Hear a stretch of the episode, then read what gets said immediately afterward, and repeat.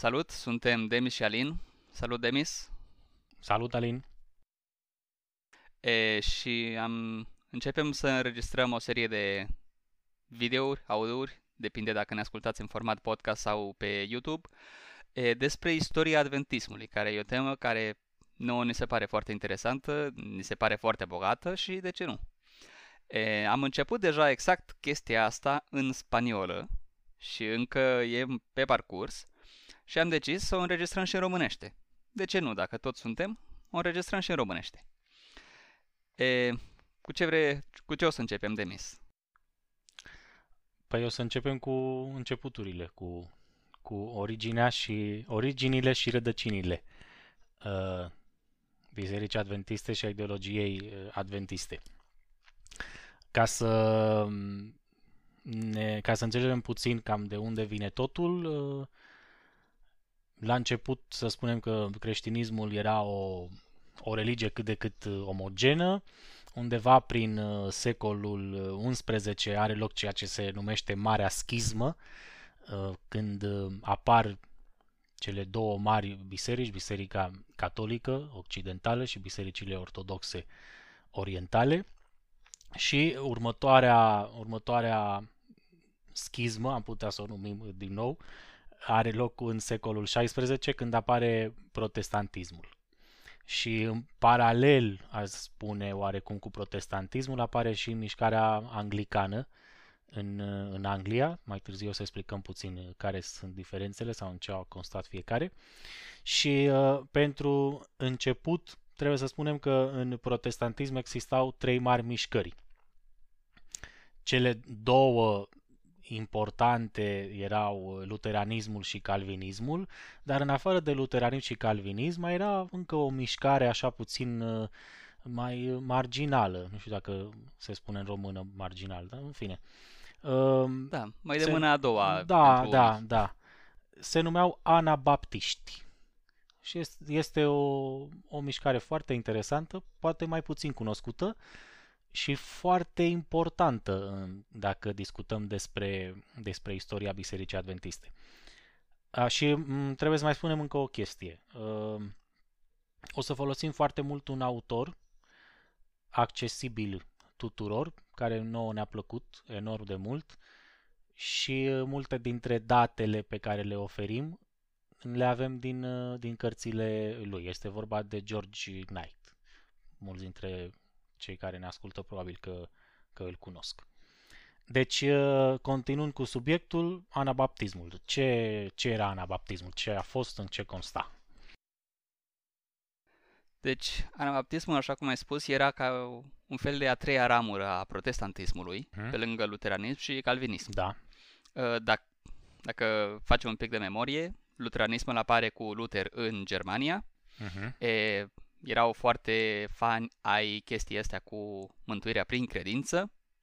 Da. Calviniștii apar undeva prin Elveția, cu Calvin, e, care sprijinea foarte mult ideea de predestinare, adică oamenii au fost, unii au fost predestinați de Dumnezeu de la crearea lumii ca să fie mântuiți și alții nu. Și de asta unele persoane se simt uh-huh. mișcate să accepte mesajul de pocăință și altele nu. Pentru că Dumnezeu i-a rânduit să Au un fie fel de... dispuși să, să accepte sau nu.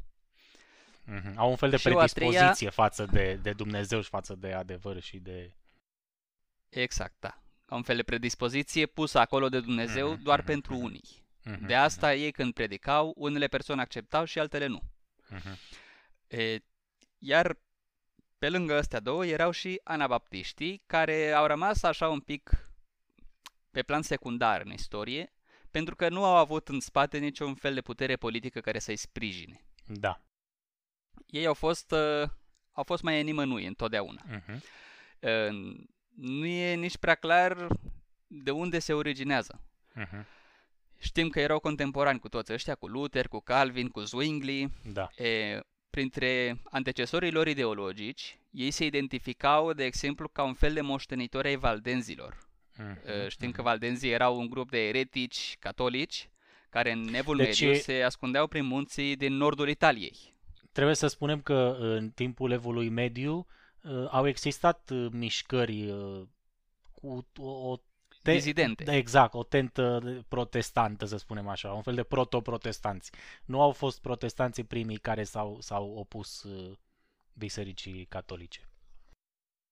Corect. Au fost primii care au avut succes, uh-huh. am putea spune. În primul rând pentru că au fost sprijiniți politici, politic, Luther și Calvin, e, și în al doilea rând pentru că exista imprenta. Uh-huh. Și mhm. în momentul în care decideau să publice o anumită idee, puteau să facă mii de copii în foarte scurt timp, să o răspândească și dintr-o dată, din senin, aveai o mișcare de masă pe care nu mai puteai controla. Da, nu e același da, lucru da. ca atunci când uh, se trezesc trei oameni undeva într-un sat că au o idee sau că au descoperit o Biblie și au, și au decis să o interpreteze singuri sau mai știu eu ce. În fine, da, e, da. de obicei uh, ereticii uh, catolici, cum erau valdenzii, de exemplu, nu o terminau, nu o duceau prea bine în Evul Mediu, aveau sfârșituri destul de tragice, iar anabaptiștii se simțeau identificați cu, cu, astfel de, cu astfel de soartă. Și ce, ce, ce, ce credeau mai concret uh, anabaptiștii? Ce îi deosebea din punct de vedere ideologic de ceilalți? Păi, în primul rând, cel mai deosebit lucru al lor, care le dă și numele, este uh-huh. că ei considerau că un botez este valid și este acceptat de Dumnezeu doar da. dacă persoana în cauză a decis voluntar să se boteze. Aha. Și trebuia să se boteze prin scufundare completă în apă, uh-huh. nu doar uh-huh. strompind un pic de un pic de apă pe frunte, știi, cum uh, se face la Biserica Catolică da, sau da. Ortodoxă, da. botezul prin stropire al copiilor. Uh-huh, uh-huh. Cum uh, toată lumea, în afară de ei, fusese botezată la naștere prin stropire, poziția lor implica că toată lumea, în afară de ei, nu erau botezați cu adevărat. Botezul lor nu era corect, uh-huh. nu era acceptat de Dumnezeu. Uh-huh. Și această era poziție valabil. avea niște consecințe Exact, nu era valabil. Și asta avea niște consecințe politice importante. E, pentru că, în primul rând, un rege care nu era botezat da. pierdea legitimitate. Pentru că uh-huh. regii uh, se supunea că guvernau în numele lui Dumnezeu. Și era ca și cum ar fi excomunicați. Uh-huh. Uh-huh. Sau excluși din biserică. Au fost în general peste tot considerați ca fiind radicali și au fost persecutați cam peste tot în Europa.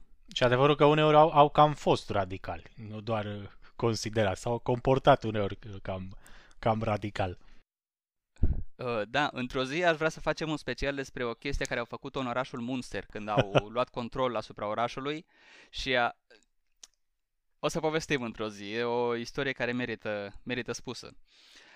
De asemenea, o refuzau orice fel de amestec între stat și biserică. Uh-huh. Nu acceptau personal niciun fel de funcție în instituțiile statului, da. pentru că erau instituții ale cezarului, iar ei mm-hmm. aparțineau împărăției lui Dumnezeu.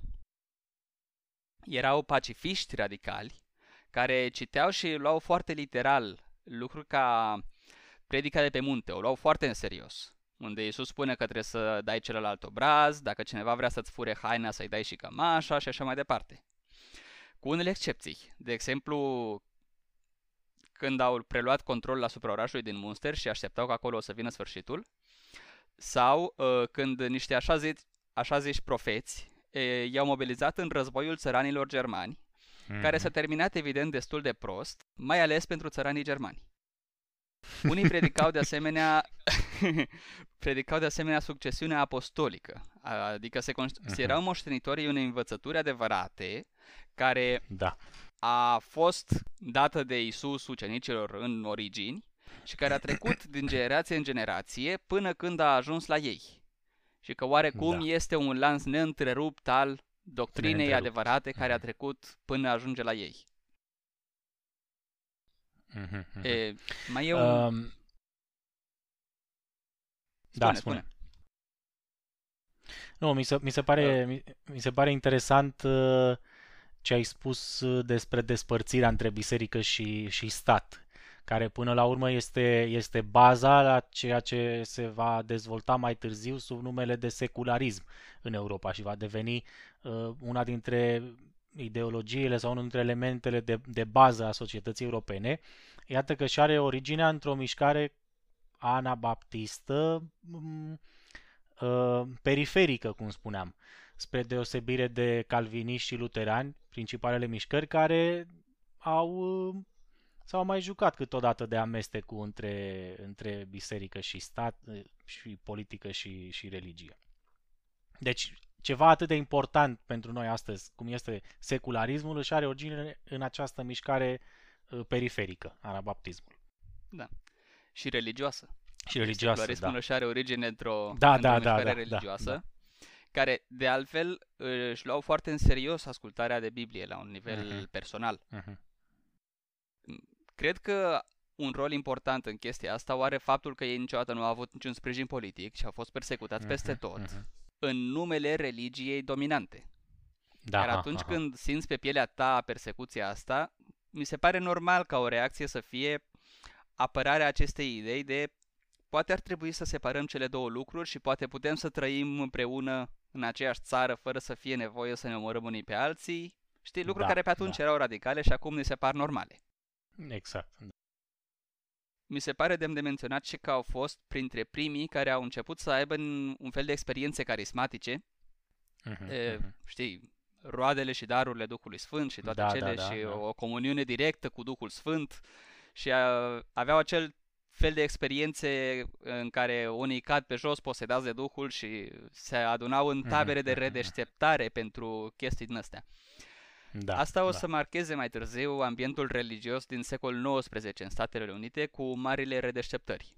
Mhm. Uh, Iar, de asemenea, o mică curiozitate, uh, foarte mulți erau executați când lucrurile se puneau urâte, în moduri care încercau, încercau să fie oarecum disprețuitoare sau ironice. De exemplu, erau înnecați e, și Aha. aia se numea al treilea botez, pentru că spuneau, ați Aha. fost botezați odată Oh, wow. Mhm. uh, când ați născut de biserica mamă, Da. de biserica catolică sau care o fi fost, v-ați mai botezat odată și noi vă mai botezăm odată acum, dar de tot. Mhm, mhm, mhm. Un fel de bătaie de joc la adresa lor. Exact. Da, da, da, da. În, la ora actuală, în timpul nostru, mai rămân doar mici grupări pur anabaptiste, cum sunt, de exemplu, amișii, eh, hutăriții și menoniții. Amiși poate Mhm, sunt cei mhm. mai faimoși dintre ei pentru că știi că Da. au refuzat să adopte orice fel de tehnologie nouă începând cu secolul Da, da, da, da, XVIII da, da. și au rămas oarecum închistați în acel secol. Da, da, da.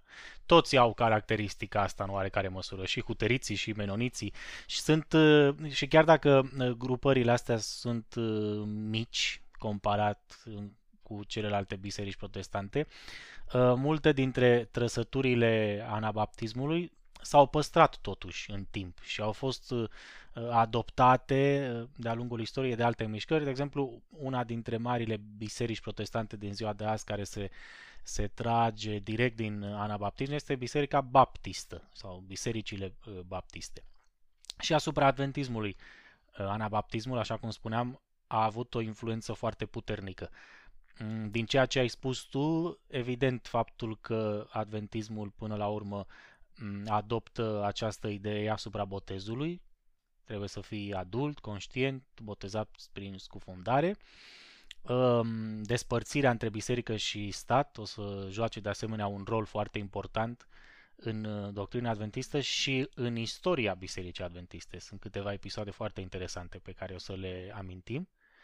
Și iar o chestie care mi se pare interesantă este um, faptul că și în adventism relația cu restul protestanților, cel puțin din punct de vedere ideologic, a fost mereu puțin uh, tensionată. Uh, nici adventiștii nu știu foarte bine cât de creștini sunt restul protestanților sau cât de apostaziați sunt, nici protestanții nu știu foarte bine cât de creștini biblici autentici sunt, uh, sunt adventiștii. S-a păstrat oarecum această uh, relație așa. Suspiciune mutuă? Exact, da, da, da.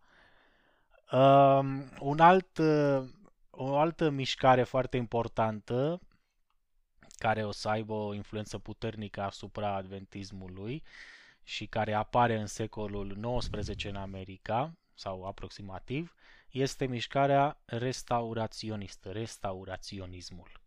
În ce consta a, această mișcare restauraționistă?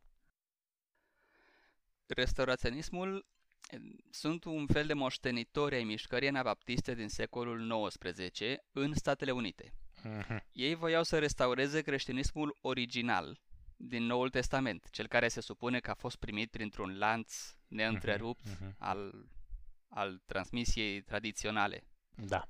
Ce-o fi fost? Una dintre ramurile acestei mișcări era Christian Connection.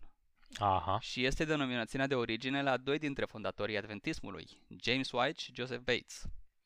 E, Bates este cel care a care avea să argumenteze mai târziu că sabatul e una dintre acele lucruri care trebuiesc restaurate pentru a face posibilă revenirea lui Isus, uh-huh, pentru că uh-huh. e unul dintre lucrurile din creștinismul original care s-au mhm. pierdut uh-huh. pe parcurs. Uh-huh.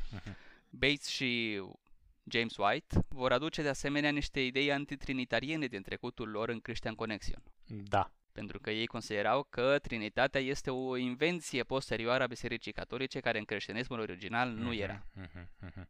Uh, mi, se pare, mi se pare extraordinar de interesantă mișcarea asta, Christian Connection. Eu nu aveam aproape habar de ea până nu l-am citit pe, pe George Knight și în afară de ce am citit uh, în cărțile lui, uh, am descoperit uh, și alte chestii, așa, căutând prin internet. De exemplu, nu numai uh, James, White și Bates uh, proveneau, proveneau din uh, Christian Connection, foarte mulți membri din această mișcare, până la urmă, au devenit parte din uh, adepții lui William Miller și mai târziu din, uh, din Biserica Adventistă.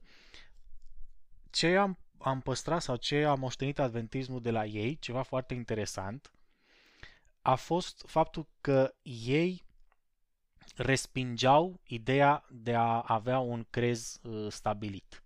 Deci să nu ne imaginăm că în Christian Connection toți refuzau Trinitatea și uh, păzeau sabatul, așa cum uh, au venit după aceea cu ideile mm-hmm. acestea Bates și, și James White.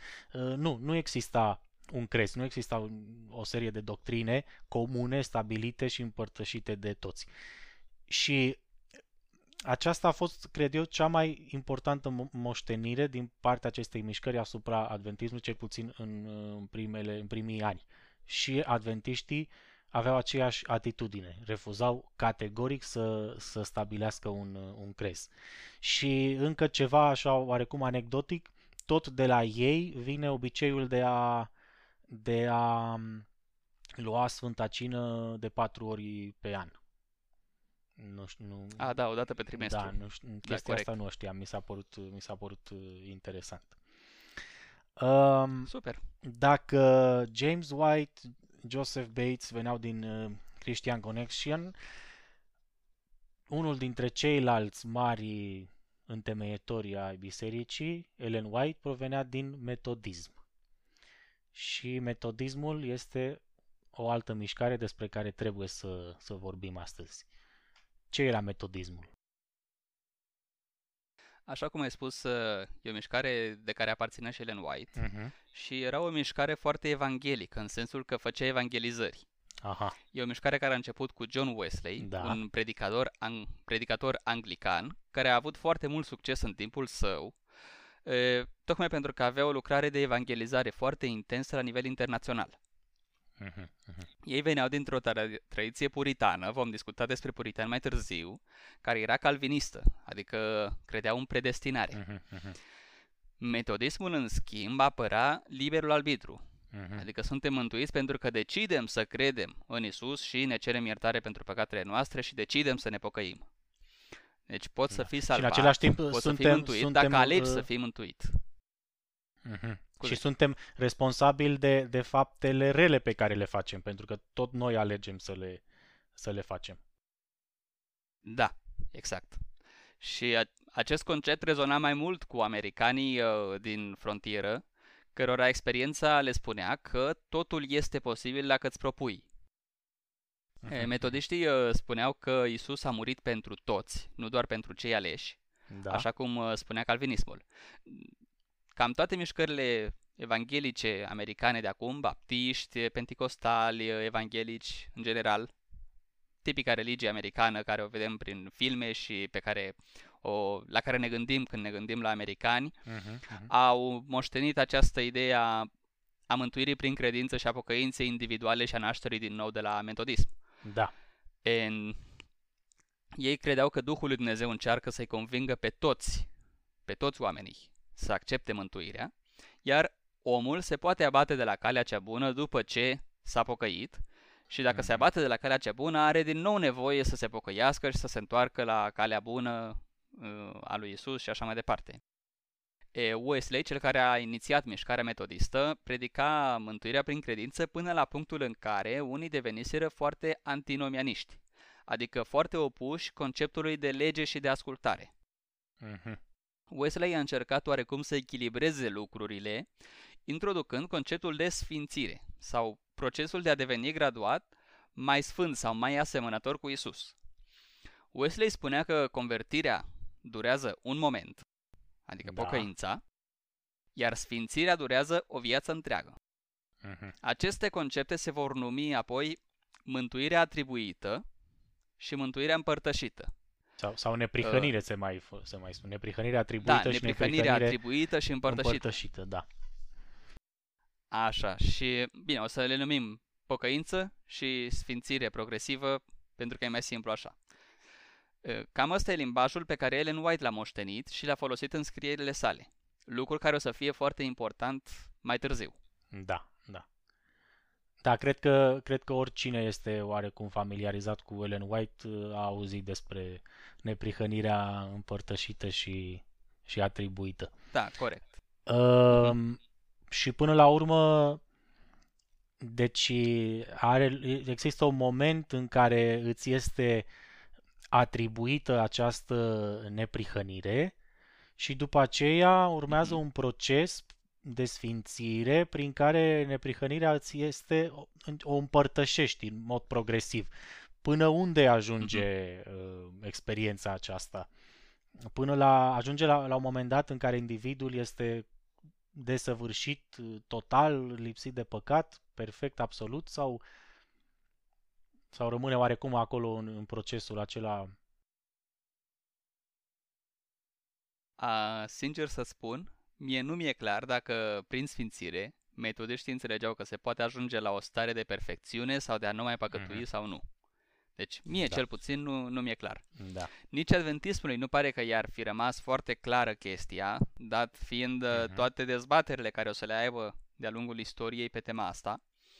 Și nu sunt sigur nici dacă Wesley însăși până la urmă avea, avea o idee clară în privința asta sau improviza da, da, pe da, măsură ce trecea timpul sau poate înțelegerea lui se schimba și se nuanța pe măsură ce treceau anii și atunci depinde în ce an îl citești avea o opinie sau alta. E, deci nu mi-e, nu mi-e clar. Da, nici eu n-am înțeles, n-am înțeles exact uh, până unde ducea Wesley această idee. Chiar și uh, George Knight, uh, de exemplu, în, în, în căutarea identității, mi se pare că explică într-un fel și în, într-o altă carte, se numește uh, Lumea lui Ellen White, uh, pune problema altfel. Se pot înțelege lucruri diferite. În fine, uh, Uh, spuneai mai devreme că metodismul uh, are de-a face cu puritanismul și că o să explicăm ce, ce înseamnă puritanismul. Putem să spunem că metodismul și puritanismul reprezintă un fel de, de protestantism al anglicanismului. Acea, acea da. mișcare care se naște în, aproximativ în aceeași perioadă cu protestantismul, cu luteranismul și cu uh, calvinismul. Uh, Ehm, o biserică întemeiată, în fine, în Anglia, care își schimbă practic doar numele. Ehm, rămâne o biserică catolică în majoritatea convingerilor, ritualurilor și așa mai departe. Și uh, mulți englezi nu sunt satisfăcuți cu situația asta, vor ceva mai mult. Aici începem să vorbim despre puritani. Cine au fost puritanii? Corect, deci uh, puritanii erau oarecum anglicani mai protestanți.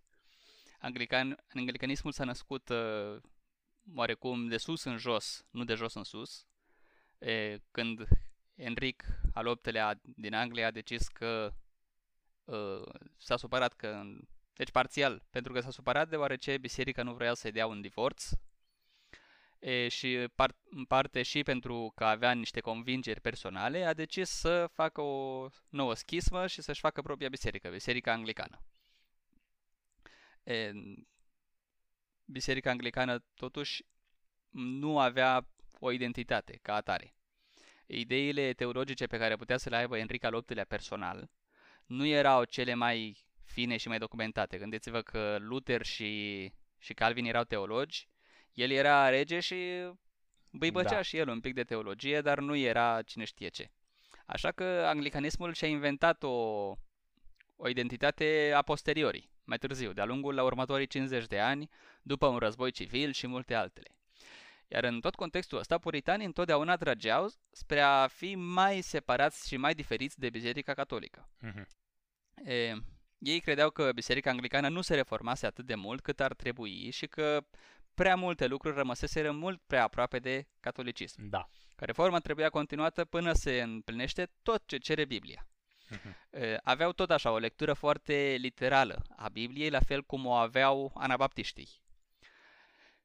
Erau oarecum una dintre acele atitudini restauraționiste, că trebuie să restaurăm creștinismul așa cum e în Biblie. Uh-huh. Dar în Anglia, fără spre tradiții. deosebire de restaurarea exact. de care am vorbit, care avea loc în, în America.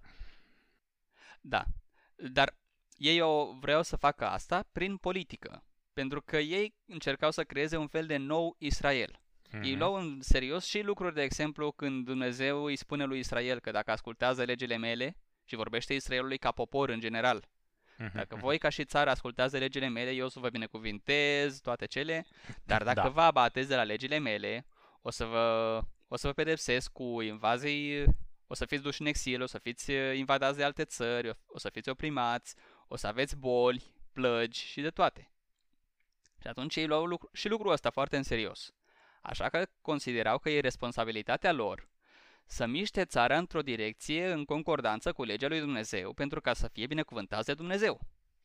Vedeau, de vedeau în, în, în chestia asta vedeau singura cale spre progres, cum am spune în ziua de azi. Corect. Trebuiau să fie o națiune după placul lui Dumnezeu. Toată mhm. națiunea.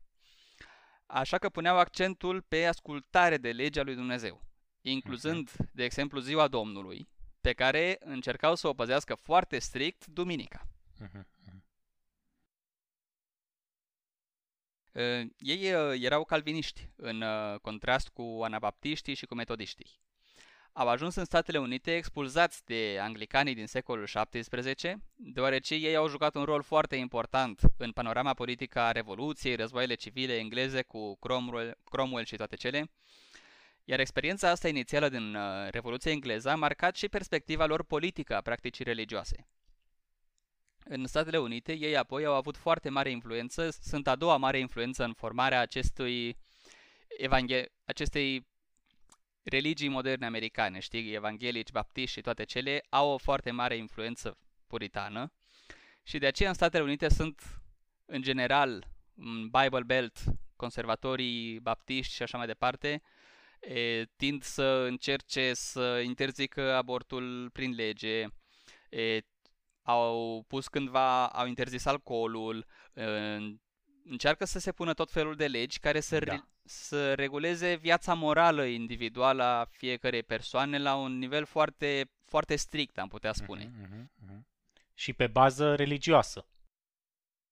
Da, și pe bază deci, religioasă. legislație publică pe bază religioasă. Exact. Ei nu au nu au foarte multă apreciere față de acest concept al, uh, al separării dintre biserică și stat. Așa cum aveau uh, anabaptiști. Deoarece, da, eu cred personal că are mult de a face cu faptul că în timpul lui uh, Cromwell ei au avut un mare succes impunându-și uh, ideile pri, cu ajutorul lui Cromwell, care Cromwell era puritan și el conducea țara. E, și odată ce au gustat lucrul ăsta, și-au dat seama că lucrurile le merg mult mai bine când sunt la putere politic decât atunci când nu sunt. Mm-hmm. În mhm. timp ce anabaptiștii niciodată nu au avut așa ceva, întotdeauna au fost uh, marginalizați și au fost la marginea da, societății. Da, da. Așa că nu au, nu au gustat puterea să, ca să-i prindă gustul și dorința de a avea întotdeauna puterea. Ce, cre- ce gând, credeau, fine, uh, ce părere aveau despre Daniel și Apocalipsa? Aici vreau să ajung. Aveau și o interpretare istoricistă a lui Daniel și Apocalipsa, e, lucru care ne rămâne și nou în adventism. E, pe, ei credeau că lumea trebuia să treacă prin anumite etape care culminează într-un mare război împotriva Anticristului, undeva în câmpia Armagedon, și mhm. Anticristul uh-huh. era identificat cu Biserica Catolică și Imperiul Otoman, care erau cei doi mari inamici uh-huh. în timpul în care ei trăiau. Credincioșii aveau să învingă și să stabilească un regat divin care va dura un mileniu. De acolo milenarismul, de care să vorbim puțin mai încolo. Uh-huh. Un alt uh, element important în scenariul ăsta era că pe, fix înainte de toate astea avea să aibă loc o mare redeșteptare religioasă.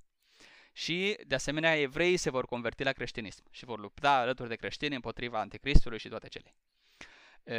La ora actuală, este un sector conservator al Partidului Republican în Statele Unite, a cărei baza de votanți sunt tocmai bisericile astea evanghelice americane uh-huh. și a cărei politică externă, mai ales în tot ce ține de Orientul Mijlociu, uh-huh. se modelează după aceste așteptări apocaliptice și de aceea uh-huh. au un fel de sprijin incondiționat al Israelului. Uh-huh. Ei sprijinesc Israelul orice ar fi pentru că Israel este țara evreilor, iar cândva ei se vor converti toți la creștinism și vor lupta împreună cu noi împotriva musulmanilor și împotriva uh-huh. anticristului.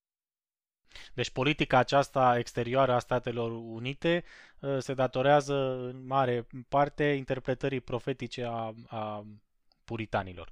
Da. Deci da. avem aceste două mișcări, puritanismul și metodismul, care se nasc în Anglia din anglicanism.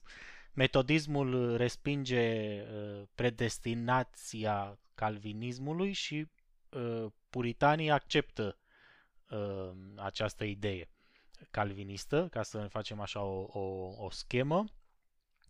Uh, ce, cu ce rămânem în adventism de la, de la puritani? Ei puneau mult accent și pe studiul personal al Bibliei, lucru care se păstrează în adventism și um, ei vor, vor avea de asemenea o influență foarte pozitivă în uh, dezvoltarea unui sistem de învățământ în Statele Unite, pentru că e necesar să știi să scrii și să citești ca să studiezi uh, Biblia personal și asta rămâne oarecum și în adventism. După aia, um, așa cum ai spus, uh, ei uh, puneau valoare pe, pe lege și pe cele 10 porunci, chiar dacă despre porunca a patra, în fine, avea o interpretare diferită. Nu trebuie să spunem foarte multe despre cum adventismul păstrează această, această idee. Mm, iarăși, o chestie care... Vom vorbi mai încolo de, da, de asta, în detaliu. O chestie care mi se pare interesantă este că ceremoniile lor religioase erau foarte simple și foarte formale și cred că mm-hmm. asta s-a păstrat și în adventism, cel puțin în, în adventismul românesc. Da, adică în momentul în care intri într-o biserică evanghelică ca, ca și adventist, găsești, adică cam știi la ce să te aștepți. Da.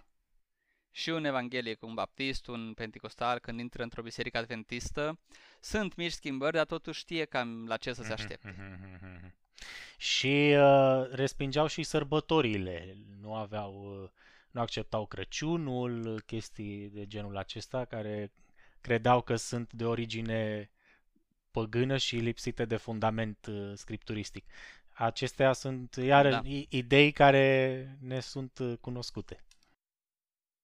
Da, chiar la un moment dat uh, au ajuns, uh, nu mai țin minte sigur dacă asta a fost când încă erau cineva în Anglia sau asta s-a întâmplat apoi în Statele Unite.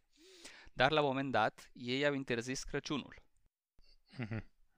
Deci, da, dacă vă gândiți la Grinch, știi, care urăște Crăciunul, Cam asta, ăștia sunt ei și în mare parte și-au câștigat e, ideea asta care e în uh, mentalitatea populară, în care puritanii e aproape un fel de un fel de cuvânt despectiv. Știi, se, uh-huh, când, uh-huh. când spui că cineva e puritan, te gândești la da. cineva da. care e foarte strict și era da, chiar o glumă. Da. Spunea, puritanul este o persoană care nu poate dormi noaptea datorită gândului că e posibil ca cândva, undeva, cineva să se distreze. Și asta e... Cam asta e imaginea care se are despre puritani. Și și-au, și-au câștigat-o da, da. în mare parte prin această strictețe pe care ei au încercat să o impună prin lege față de toți da, ceilalți. Da, da, da, da, da. Uh, până acum am vorbit uh, despre mișcări strict uh, creștine. Ar mai fi o mișcare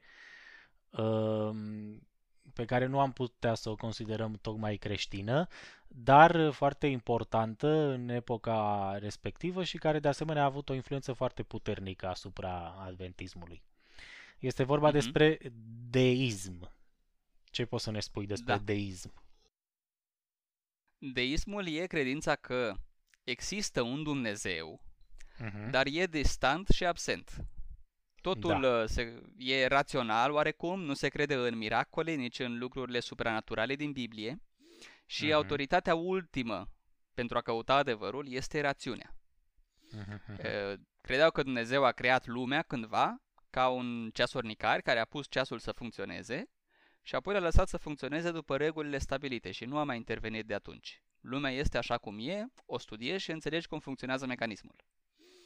E, Miller, e, Miller, William Miller e, a fost în tinerețea lui de East și atitudinea sa față de Biblie, Biblie era una strict rațională. Uh-huh. Acest uh, raționalism e prezent și astăzi în adventism și de obicei e comun, de exemplu, ca un adventist să spună despre cineva că cunoaște adevărul aspectul primordial este acela al cunoașterii, da, al, da. al înțelegerii raționale aha, a unui concept. Aha, aha, aha. Mai ales când vorbim despre date, interpretări profetice, perioade istorice, uh, da. totul are o structură așa foarte complexă și totul este relaționat și cum o să vedem uh, în, uh, în viitor. Um, există ideea că că la baza Statelor Unite stă creștinismul sau că, că America este o națiune creștină, că părinții fondatori ai Americii au fost uh, creștini.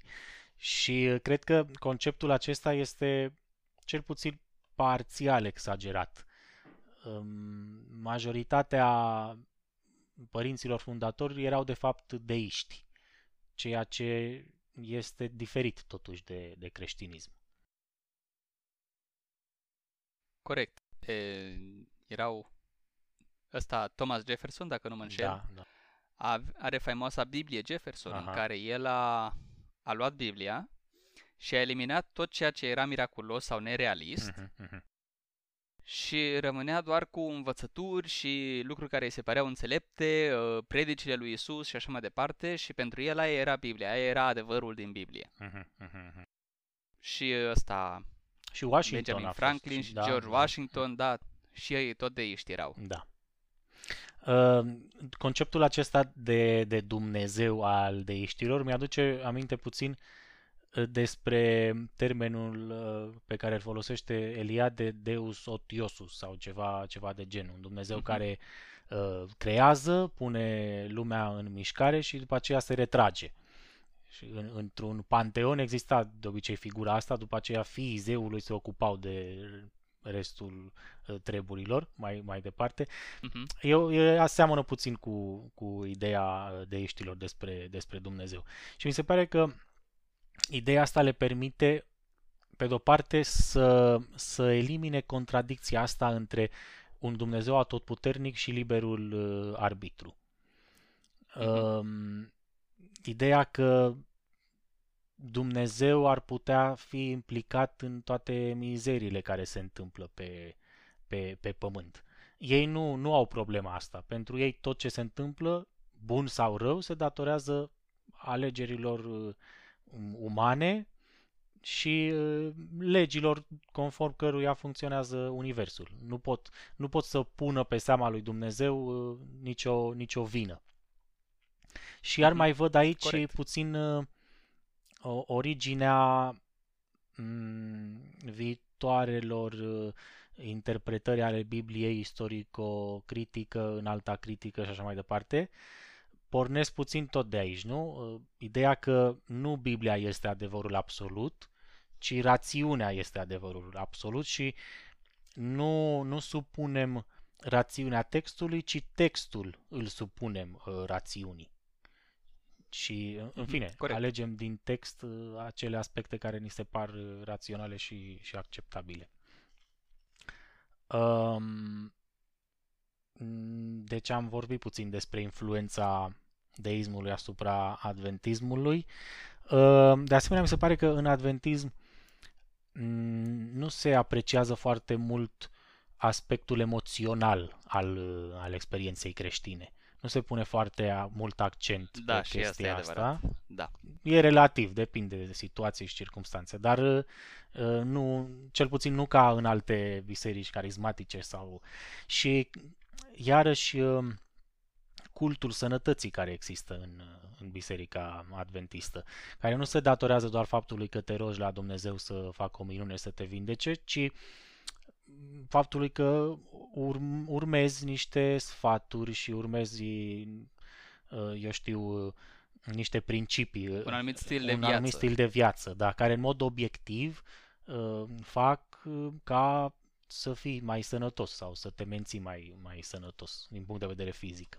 Adică, adică sănătatea nu vine printr-o minune, Da. ci dacă tu bei apă câtă trebuie în fiecare zi, Exact. mănânci uh, mâncare sănătoasă, faci exercițiu, faci Mhm, mișcare, mhm, dormi cum trebuie și cât trebuie și așa mai departe, Da, e, uh, e mai probabil ca să ai o sănătate bună. da, da. Nu printr-un miracol sau prin nu știu eu ce, ci pentru că pur și simplu asta este ceea ce corpul tău are Da, nevoie. da. Corpul tău a fost făcut Mhm. să doarmă un anumit număr de ore, să aibă apă, să aibă cu- odihnă, să aibă exercițiu, să se miște și toate cele. Da, este, este consecința un, unor legi, unor legi universale, da. Și ce, o, să, Da. o să discutăm uh, data care vine despre influența Stai că mai e ceva. deismului, da, asupra, asupra lui William Miller și a felului lui de a studia Biblia, care de asemenea o să o, să o păstrăm în, în adventism. Uh, A, da. tot așa in, introductiv, să spunem, uh, față de pentru capitolul care urmează despre William Miller, uh, ce poți să ne spui despre milenarism, despre postmilenarism, premilenarism, ce însemnau termenii aceștia? Deci, uh, în secolul XIX se trăia în vremea marilor redeșteptări religioase Mhm. și cam toată lumea vedea semne profetice peste tot. Deci uh, avusese loc Revoluția franceză, moartea papei într-o închisoare în Napoleon, cu tremurul din Lisabona Mhm. și așa mai departe. Mhm. Și asta merge mână în mână cu ceea ce se numește a doua mare redeșteptare din Statele Unite. Uh, Sunt întâlniri de oameni la aerul, la aer liber, uh, stil uh, camping, unde lumea cânta, se predica intens, uh, unii cădeau pe jos posedați de Duhul și așa mai departe. Se credea că dacă biserica ajunge să se pocăiască și să fie pregătită, o să se întâmple toată chestia aia cu războiul împotriva anticristului la Armagedon și așa mai departe și apoi o să fie un mileniu de pace în toată lumea unde cei drepți vor guverna cu Isus. Asta se numește postmilenialism, pentru că Isus avea să se întoarcă după mileniu, după mileniul ăla de pace. Miller, William Miller va fi vocea discordantă în tot contextul ăsta, pentru că el predică că Isus vine acum, imediat, fără, fără un mileniu la mijloc, fără nimic. Și asta se numește premilenialism, adică înainte de mileniu, pentru că Isus vine înainte de mileniu. Am înțeles. Uh, Diferența asta între premilenialism și postmilenialism poate să pară unora ca o chestie așa tehnică, fără importanță, niște concepte ciudate, dar are niște efecte drastice în atitudinea către viață și către viitor. Dacă stai să te gândești, în momentul în care tu crezi că ceea ce tu faci acum este să pregătești lumea pentru o mie de ani de guvernare divină oarecum, tu deja începi să pregătești structurile statului și așa mai departe pentru acea guvernare divină care va dura o mie de ani. Și te gândești uh, la toate lucrurile pe un termen foarte lung, în termen de o mie de ani, știi? Te pregătești să construiești e, blocuri și instituții și școli și ce mai fi care să dureze o mie de ani. În schimb, dacă tu crezi că lumea se termină acum, că imediat vine Isus și se arde tot pământul și nu mai, nu mai rămâne nimic pe pământ și se creează un alt pământ de la zero, tot ceea ce tu construiești acum e pentru nimic. Știi? Adică Mhm. pentru câteva, câțiva ani sau cât mai este până la momentul acesta în care se întoarce Isus, ce rost are să faci cine știe ce investiții și să planifici pe termen lung. De aceea vom vedea în episodul despre Miller când uh, în 1844 ei se așteptau că vine Isus sigur, foarte mulți care erau agricultori au lăsat câmpul neplantat, au, au luat toți banii pe care au putut să-i adune și au investit ca să imprime literatură și să împrăștie literatură în stânga și în dreapta, anunțând mesajul că Isus vine imediat, pentru că nu avea rost să strângi bani sau să te gândești pe vi- pentru viitor, pentru că nu va fi un viitor. Uh-huh, Deci, atitudinea față de viață se schimbă drastic în funcție de care este poziția ta între premilenialism și postmilenialism. Uh, ok, uh, data care vine o să reluăm uh, subiectul de aici, o să începem uh, cu această diferență între postmilenialism și premilenialism, milerianism, am, am încurcat, milenarism, postmilenialism, ca să, ca să continuăm vorbind despre, despre William Miller, care a fost uh, unul dintre personajele cele mai importante, probabil uh, întemeietorul mișcării din care va ieși adventismul. Așa că ne mai vedem, Corect. uh, ne mai vedem data care vine. Asta e să facem chestia asta de YouTuber. Dați-i la subscribe și la cum îi spune, e un, e un fel de campanita acolo. Cum se spune campană în românește? Uh, un clopoțel. Da, dați la clopoțel să ajungă notificare și toate cele. Sau dacă ne ascultați pe podcast, e, dați un like acolo undeva sau nu știu ce se face acolo. Ok. Ascult și gata. La revedere. No bun, la revedere.